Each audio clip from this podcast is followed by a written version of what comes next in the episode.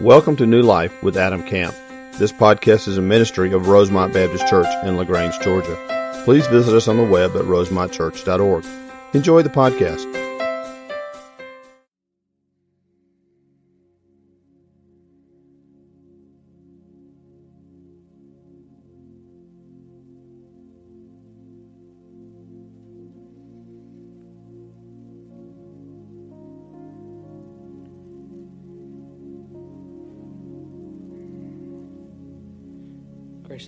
Father, we,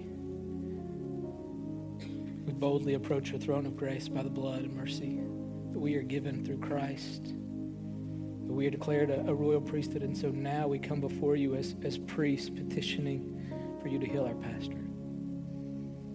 That you bring him comfort and peace even at this moment as he just tries to rest Lord, we pray for wisdom for doctors and, and comfort for his family as, as they minister to him. And Lord, we just pray that, that through all of this, your glory would be displayed. And you would continue to use him to take the gospel to the ends of the earth. Continue to call him out and to lead us to be a people who live for your kingdom and your glory, for the proclamation of the good news of Jesus Christ to all nations. We thank you that you have used him in South Asia, but we're just praying now for his healing, that you bring him full restoration. Encourage him, and let this be a time that, that he senses your presence in a special way and knows that we love him. Pray all this in Christ's name. Amen. Well, today I want to uh, talk to you from 1 Peter chapter 2. So if you want to go ahead and make your way to 1 Peter chapter 2. Um, as I was thinking last night, what I would speak on, I, I, just kind of remembered this special moment in my life in college when the Lord used a very uh, interesting moment to, to draw me closer to Himself. I was uh, attending East Tennessee State University. I wanted to be a, a math and physics teacher, coach high school football and baseball. That was the path I was going on. That's what everybody in my town thought that, believe it or not, they know me as Bubba. You won't know many people that know my name. I don't look like a, I don't think I look like a Bubba, but uh, that's what everybody assumed I was going to do. And so I was headed down that path. And, and so one semester I decided I was going to take an elective in my education major, and it was children's literature. And in that class, we, we read this book, and God used the first pages of this book to call me out, to show me that I was living my life for the wrong way. Let me read a little bit from you. For those of you who may have read this, this is an excerpt. This is the first opening chapter of a book called The Wind in the Willows. It's a great story of these animals that go on these adventures and, and they get in trouble. And, but the beginning, opening scene, we see Mole. And it says, here's, here's what we read The mole had been working very hard all morning, spring cleaning his little home. First with brooms, and then with dusters, and then on ladders and steps and chairs, with a brush and a pail of whitewash. Till he had dust in his throat and eyes, splashes of whitewash all over his black fur, and an aching back and weary arms. Spring was moving in the air above and in the earth below and around him, penetrating even his dark and lowly little house with a spirit of divine discontent and longing. Mole was caught up in, in the normal activities of what you do in the spring, doing what he, he thought he was supposed to be, but there was something wrong because something outside of himself was calling him. And it says, Spring was moving in the air above and in the earth below, and around him, penetrating even his dark and lowly little house with a spirit of divine discontent and longing. It was a small wonder then that he suddenly flung down his brush on the floor, said, Bother and oh, blow, and also hang spring cleaning. He bolted out of the house without even waiting to put on his coat. Something above was calling him. He made for the steep little tunnel, which answered in his case to the graveled carriage driving. Uh, carriage drive owned by animals whose residences are near to the sun and the air. So he scrapped and he scratched and he scrabbled and he screwed and then he screwed again and scrabbled and scratched and scraped, working busily with his little paws and muttered to himself, Up we go, up we go, till at last pop. His snout came out into the sunlight and he found himself rolling in the warm grass of a great meadow. When God called me, His will was like this meadow filled with sunlight and warmth, and I was ready to go anywhere and do whatever to minister to whoever He called me to. And here's the thing: is I, the, the thing that's different between Mole and I is he's he's scrapping and he's working his way out. I didn't do that.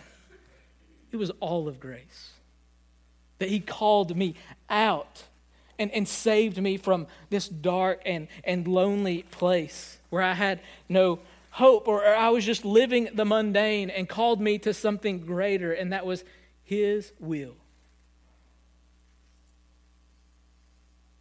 And I just wonder sometimes here, as we enter into Christmas season, how many of us find ourselves in the mundane activities? We're going through the motions, we're, we're, we're purchasing the presents, we're standing in the lines, we're attending the parties. But even in the midst of all of that, it's more of a cultural thing and less of a divine calling from God. And we're not hearing his voice as we should that we get caught up in Christmas in America. We have the Martha syndrome where we're just busy working, even in our Christianity, checking boxes and going through the motions. But in reality, we're missing the thing. As Jesus told Martha, Martha, Martha, you're worried and upset about many things, but only one thing is needed. And Mary has chosen what is better, and it will not be taken away from her. Because Mary chose Christ. And I just wonder how many of us are tempted to, uh, to become or have already become kind of overwhelmed by that which is truly unimportant instead of which is primary, which is ultimate. Francis Chan said this This is the time of year when we talk the most about Jesus, but maybe this is the time of year when we belittle him the most. How, how do we belittle him? We, we forget that this is about Jesus. Next week, we, we start Advent as, as, as, Christians, these, these four week journey to, to celebrating the coming of the Messiah. That, that Christ has come, Christ has risen, and we as followers look forward that Christ will come again. And we don't want to just get caught up in the mundane. We want to remember this Jesus, who being a very nature God, this is Philippians chapter 2, who being a very nature God did not consider equality with God something to be grasped, but made himself nothing, taking the very nature of a servant, being made in human likeness. We celebrate the coming. We celebrate that Jesus will return again. And I, and I, was, remember one time John Piper saying, there's actually a third coming that, that maybe we sometimes neglect to, to remember, and that is that Christ comes and still saves people today. And what we're going to do this year, and, and you may have heard of it, heard about it last week. I wasn't here, um, but we're going to this year we're going to have Mission LaGrange Christmas edition. We usually do Mission LaGrange. It's time for us to get outside the walls of the church to serve the community, and it's a week. But this year we're going to do it at Christmas because we don't want to be distracted about what is not important. We want to be focused on what is ultimate, and that's the gospel of Jesus Christ. And so next week, what you're going to get is a prayer guide. It's going to be 30 days of praying for local and international missions. And we want you to get one of those and pray. Pray for, for the ministries that we have going on here, that we have going on overseas. But we're also going to have uh, the schedule for Mission LaGrange. And we want you to choose. And instead of having to choose from a week, we're going to have stuff spread out over the month of December. And there's going to be things for everyone to get involved in. And you're going to be, like I was, tempted to get distracted by the normal activities of the season. And what you need to do is just throw it away and say, oh, bother, and just follow the calling of God, to follow the leading of the Spirit, to send you out. And, and Adam is going to lead us through this time of talking about the incarnation and what it means that, that, the, that, that God has become flesh. What, what we heard when, um, when we heard a couple of weeks ago about adoption from Jason Johnson, where he said in Galatians 4, But when the fullness of time had come, God sent forth his son, born of a woman, born under the law, to redeem, to redeem those who were under the law, so that we might receive adoptions as sons. God became flesh to save sinners, and now we have a gospel to take to them that sinners might be saved. And so pray for Adam as he does that. Pray for your involvement uh, in Mission LaGrange. But today I kind of want to set uh, this, this kind of uh, just a foundation for what we're about to do, why we do it. And I, I want to talk about our identity and our purpose as followers of Jesus. And I, and I was thinking about this, this, um, this idea of identity, and I couldn't help but remember when I first became a dad. Grace is right here, so I'm going to cry a lot. When I became a dad my life, it changed. Let me show you this picture first. Now, that was Grace. Cute as a button. And in an instant, my identity was changed. And I began to understand these special things about God that I didn't know before, like the fatherhood of God, how He loves us unconditionally, sweetly, and, and how He wants to see us grow and, and thrive and flourish. He doesn't seek our destruction, but He's this loving Father. And one of my favorite things to see about Grace was just to watch her grow and develop. And I remember this one time, and she was about six months old, and, and Jamie and I, we were in a worship service at church, and Grace started to get antsy. Started to fidget, and she's just a little irritated, and you can see that she's about to lose it. And you're as a parent, I had no, I had no idea what was going on. I didn't know what to do. Jamie totally got what was going on. And Jamie quickly turned and started to feed Grace. And it just made me think of this verse from 1 Peter 2. We're going to be talking from 1 Peter 2, but, but listen to this. Verse 2 Like newborn infants, long for pure spiritual milk, that by it you may grow up into salvation. If indeed you have tasted that the Lord is good. Let's see the next picture. I think. Oh, go back, go back one. I guess you already showed that one. So that was grace. It was the many faces of grace when she was hungry. And there were kind of these different moments. There was the like, I'm absolutely in panic and terror. Get me fed, or it's not going to be good for you. And then there's the like, hey, I'm right here, just need some food. Kind of calm, and she knows you're going to take care of it. And then there's the eager, like, I know the food's coming, so I'm ready to get it. See, the reality is, is every one of us are probably in one of these situations right now. Some of us are in absolute panic and terror right now. Holidays are not good for us. It reminds us of some broken relationship. It reminds us of heartache. It reminds us of hurt. We get into turmoil. Could, could you just be at this moment and just be real? You ever hear like that, that phrase, leave your burdens at the door? Don't do that here. Bring your burdens in here and lay them at the feet of Christ. Let the community of God come around you and spur you on and encourage you and lift you up. You don't have to put on a mask. You don't have to press your shirt and put your makeup on and make it look like everything's okay. It's okay to not be okay sometimes. Other of us, we're just, we're just at peace and we know this. We have this understanding that God's taking care of it. Can you just long for that pure spiritual meat and just say, Lord, just, just feed me again today, this morning? And other of us, we're just at peace and we know that the Lord's in control. Will you just celebrate that this morning? Just be real and just long for this pure spiritual milk that He has to offer because here's the result. Next slide. Next. Contentment. Even in the midst of turmoil, what happens when that baby gets that pure spiritual milk? Peace, calm, settle, could, could we believe that God could do that this morning through His Word and through His people? Could we gather together with that kind of anticipation? Some of us here are content and resting in the Lord. Some of us are eager for a word from the Lord, and some of us are in panic mode.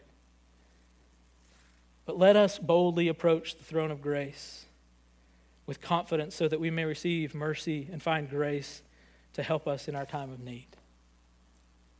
Would you, would you this morning boldly approach? Because I want to be a little transparent. I'm, I'm, I'm a little panicky up here. That call came late last night, and that's not in my, my nature. And then at 2 o'clock this morning, when the Lord says you need to change it because you aren't going down the right road, it was a little panicky. So I'm going to stop and pray, and I'm just going to ask the Lord to use this moment for his kingdom and for his glory. Lord, we thank you that you are the God of comfort, that you are with us, that you are leading us, that you are guiding us. And so right now we just surrender ourselves as infants in your arms. And that you we just pray that you would give us pure spiritual milk, that we may grow up in this identity that we have, in this purpose that we have as followers of Jesus. And it's in his name that we pray.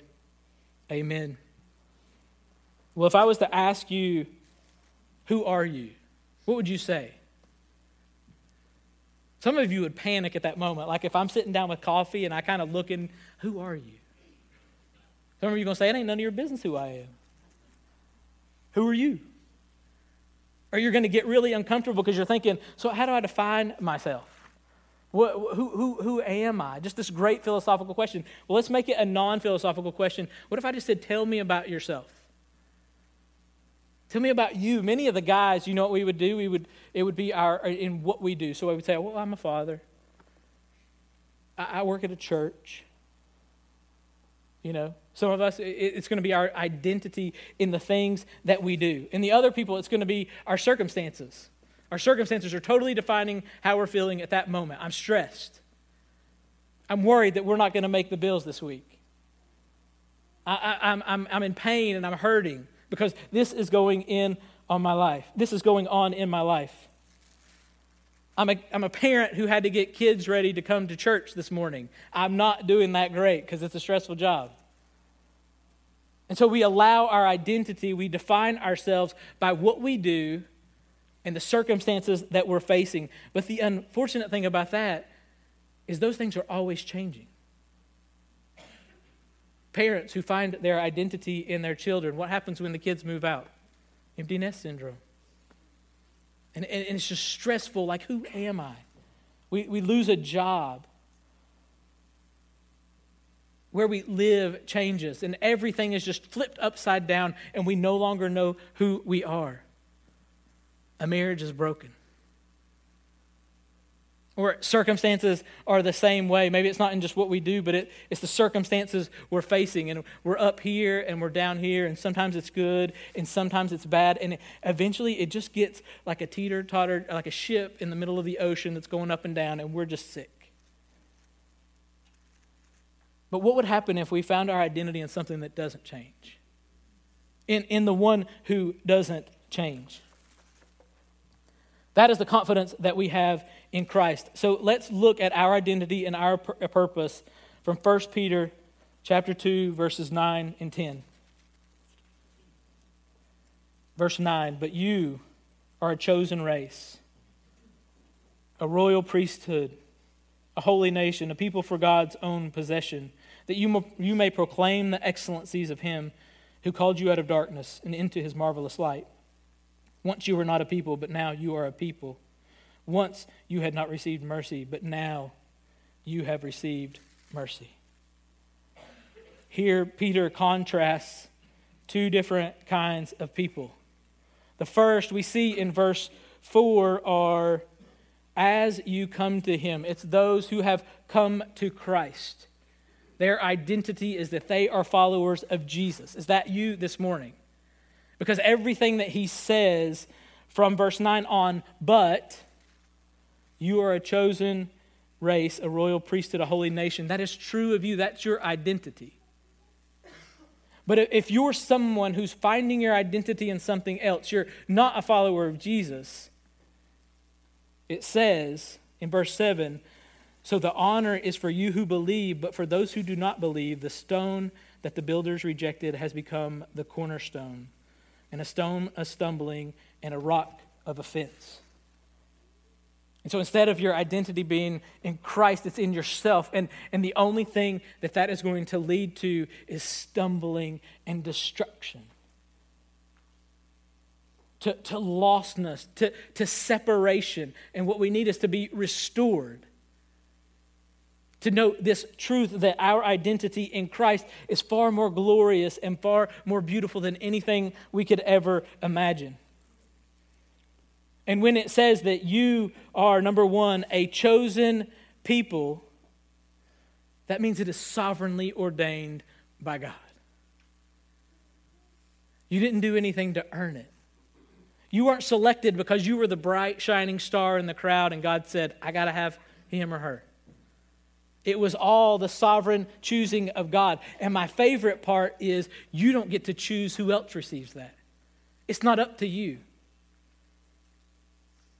This is God at work redeeming a people for himself. And it is a people. Notice that it doesn't say that you are a chosen person. Don't we, don't we individualize it immediately like, oh, I'm chosen? No, we're chosen.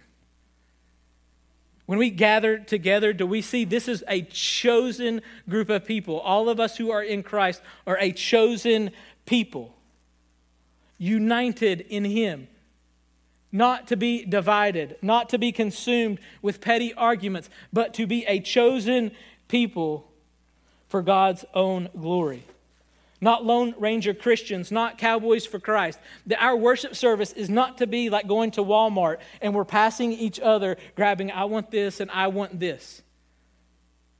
While other people do, well, I want that and I want this. But it's a chosen people.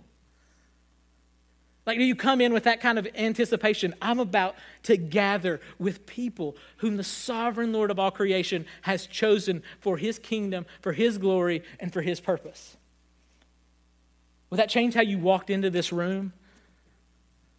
Because when you look at people who are followers of Jesus, you don't just see mere people, you see the chosen people of God,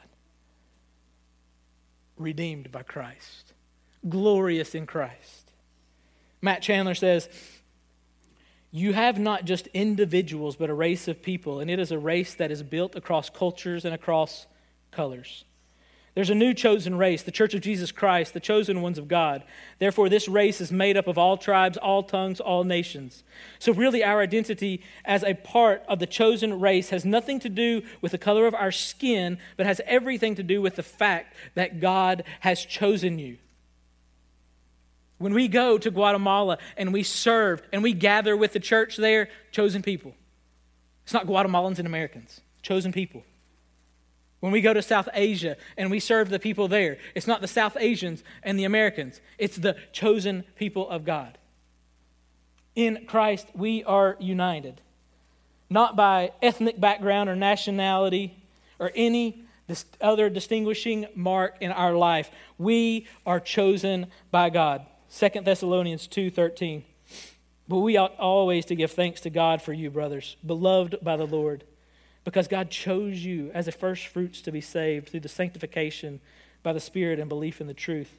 To this he called you through our gospel so that you might obtain the glory of our Lord Jesus Christ. And, and lest we become um, arrogant in, our, in this choosing, one of my favorite things that Preacher Max always does when we have the new members class is he, he talks about this verse, 1 Corinthians chapter 1. For consider your calling, brothers. Not many of you were wise according to worldly standards. Not many were powerful. Not many were of noble birth. But God chose what is foolish in the world to shame the wise. God chose what is weak in the world to shame the strong. God chose what is low and despised in the world, even though we are not, to bring to, the, to nothing things that are, so that no human being might boast in the presence of God. And because of him, you are in Christ Jesus, who became to us wisdom from God, righteousness and sanctification and redemption, so that as it is written, let the one who boasts boast in the Lord. It is all of grace. This is his sovereign choosing. So not only are we a chosen people, but we are also a royal priesthood. It's a unique thing. Two things kind of combined to have this single meaning. And so, what is he saying? Well, in Christ, we have become sons and daughters of God. And so we have become royalty in the family of God. If a king came to you today and said, I want to adopt you into my family, most of us are going to raise our hands pretty quick. Okay, I'll take that. Because you know the benefits that come with that royalty. But it's nothing that you did to earn that. It is a royalty, royalty bestowed upon us because he has adopted us. But not only are we royalty, but we are a priesthood. And so, what is a priest? A priest is someone who has access to God. access to Him, to represent Him in this world. That we are ambassadors of Christ. In Mission LaGrange, it's not just normal people from Rosemont who go out and do nice things at Christmas. It is the sons and daughters of God, a royal priesthood who go to minister in His great name as His ambassadors, the King of all the universe. And so now, as priests, we have access to God and we offer our sacrifices, but our sacrifices aren't animals and the blood of goats and sheep, but it's our bodies. Romans chapter 1. I appeal to you, therefore, brothers, by the mercies of God, to present your bodies as a living sacrifice, holy and acceptable to God, which is your spiritual worship. We offer up praise to Him. We don't just sing normal songs and words on a screen, but we offer up this great sacrifice of praise through Him, then let us continually offer up a sacrifice of praise to God. That is the fruit of the lips that acknowledge His name. We also offer up acts of sacrificial love. Do not neglect to do good and to share what you have, for such sacrifices are pleasing to God. We offer up our life, we offer up our praise, we offer up everything we do as a royal priesthood. And so no longer do we need priests to represent us, for we have full access to God. So we are a chosen people, a royal priesthood, a holy nation. Peter takes this statement from Exodus chapter 19, where it says, Now therefore, if you will indeed obey my voice and keep my covenant, you shall be my treasured possession among all peoples, for all the earth is mine. And you shall be a kingdom of priests and a holy nation. These are the words that you shall speak to the people of Israel. That we are made holy, that we are made a group of people united as a nation for his kingdom and for his glory. When we sing that song, a hundred billion failures disappear. Why? Because not because we're holy in and of ourselves, but because we're made holy in Christ. And everything in the nation of Israel, all of their laws, all of their activities, all of their separate their uh, celebrations were meant to point to the, the fact that Yahweh was the only true God. Do our actions point that our God is the one true God? Are we a nation, a holy nation set apart for his glory? When we, Rosemont, gather together? Are we a nation set apart? When we go out into the world, are we a nation set apart? What about this Christmas season? Will we go through the motions? Will we stand in the lines? Will we fall into the order of this culture? Or will we be set apart and different this year? One commentator said that our separation is not isolation. So we're not different in order to shut ourselves off from the world, but our separation is contact without contamination. We don't, we don't shut ourselves off from the world, but we are in the world, but the world does not change us because our identity is now a holy nation for God's glory, living for his kingdom. So we as Christians should be diff- have different standards. We should have different ideals, different motives, different priorities. And the difference lies in the fact that we are dedicated to God's will and His service as a priesthood. We are a nation centered around Jesus. Matthew chapter 5 You are the salt of the earth, but if the salt has lost its taste, how shall its saltiness be restored? It is no longer good for anything except to be thrown out and trampled under feet. You are the light of the world. The city set on a hill cannot be hidden. Nor do people light a lamp and put it under a basket, but on a stand, and it gives light to all the house. In the same way, let your light shine before others, so that they may see your good works and give glory to your Father in heaven. How brightly are we going to shine this season? Not, not because of us, because we shine the light of Christ that we've been entrusted with as his ambassadors. We think, we think people see this building. They don't see this building, they see us. The question is, what do they get from us? What do they learn from watching our lives? That we are a chosen people, a royal priesthood, a holy nation. Number four, for God's possession. This term means to purchase. You know how valuable an object is? It's as valuable as somebody's willing to pay money for it. If you got gold and nobody's willing to buy it, it's got no value at that point. Our lives have been purchased with the blood of Christ.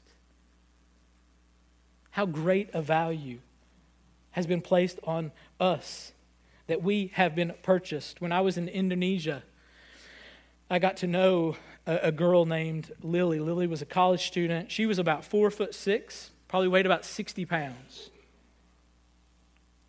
Well, one summer, a, a college student came over and was doing Bible storying at an English center and, and began to tell Lily these stories from the Bible. And Lily loved it. She wanted to hear more. The idea that there was this God who loved her, she had never heard that. Eventually, Lily came to faith in Christ. She heard the gospel that she was chosen, that she was made holy, that God so loved her that he sent his only begotten Son that whosoever believed in him would not perish. She knew that about herself. Well, Lily also came from a fanatic Muslim family. And when Lily's family found out that she had become a follower of Christ, it got really dangerous for Lily. And she would text from her bedroom, locked inside, I'm not sure what they're going to do. I don't know what's going to happen. Eventually, their family kidnapped Lily and took her a few hours away to an Islamic boarding school where they asked the religious teachers there to indoctrinate her and make her recant and follow Islam again. But Lily four foot six, 60 pounds, was a warrior in faith and did not budge, but stood firm in Christ. Eventually, the religious teachers gave up, sent Lily back home.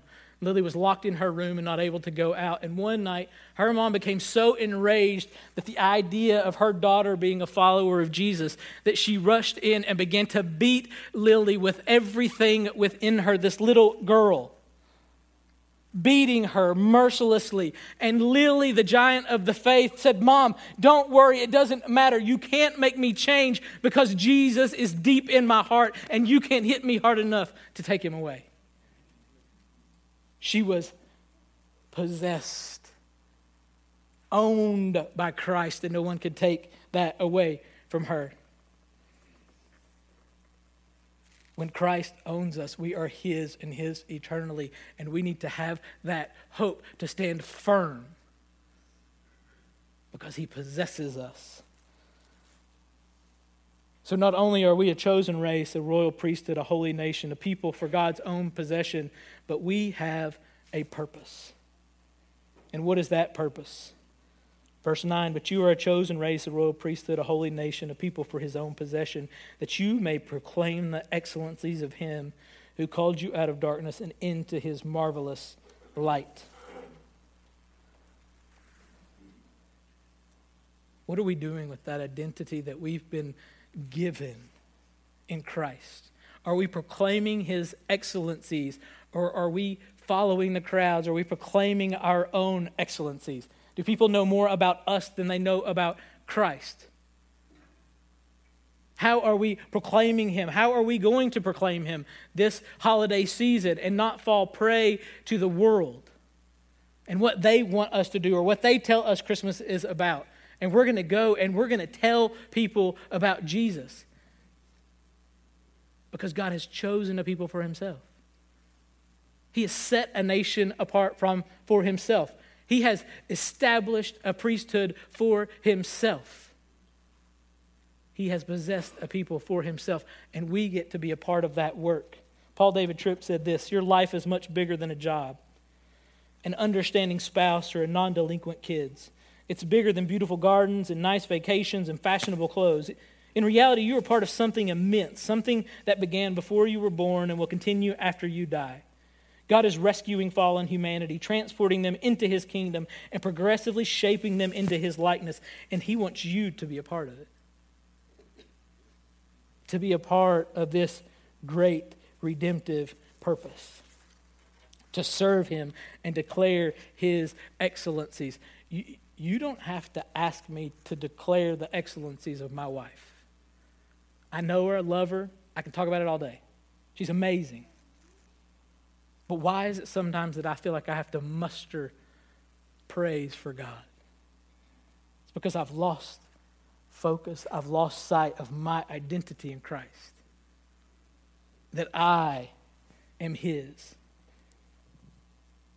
That I am a part of a holy nation, a royal priesthood, a people for His own possession, a chosen race. So, my question is if we understand or we believe that this is our identity in Christ, if we believe the Word of God, the question for us will be how are we going to embrace that identity and proclaim His excellencies this season? And to make it about Him, His coming, His redemptive work, and that He will come again to claim us and draw us and take us to be with Him forever in eternity. Let's pray. Heavenly Father, we thank you for the truth of our identity in Christ, of who we are. That as followers of Jesus, we don't sit beside just mere people, but we sit beside people who have been made glorious through the redemptive work of Christ that we are united in a very special and specific way. And so we pray that you would use us for your kingdom and for your glory. Lord, we ask you as we go about Mission LaGrange that you would put on our hearts a ministry that we can serve in, that we might see more people come to know you. Not for, not for the sake of this church, but for the sake of your kingdom and for the sake of your name, that they may experience your goodness and your mercy. And for those people, Lord, who have rejected you and yet to put their faith, may this be the day when they truly understand what we receive in Christ and fall on their knees and place faith in Him for salvation, calling on His name, for you promise that whoever calls on the name of the Lord will be saved. Let this be a new day for each of us. In Christ's name we pray. Amen. Let's stand and, and sing. If you need to pray, I'll be up front. Would love to pray with you. Just respond as the Lord leads. If the wind goes where you send it, so will I.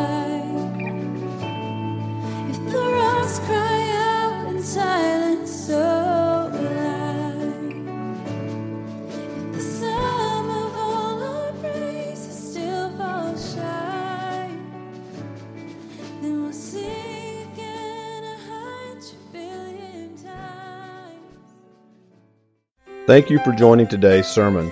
We would love to hear how today's message blessed you. Use the contact us link on our website at rosemontchurch.org. God bless.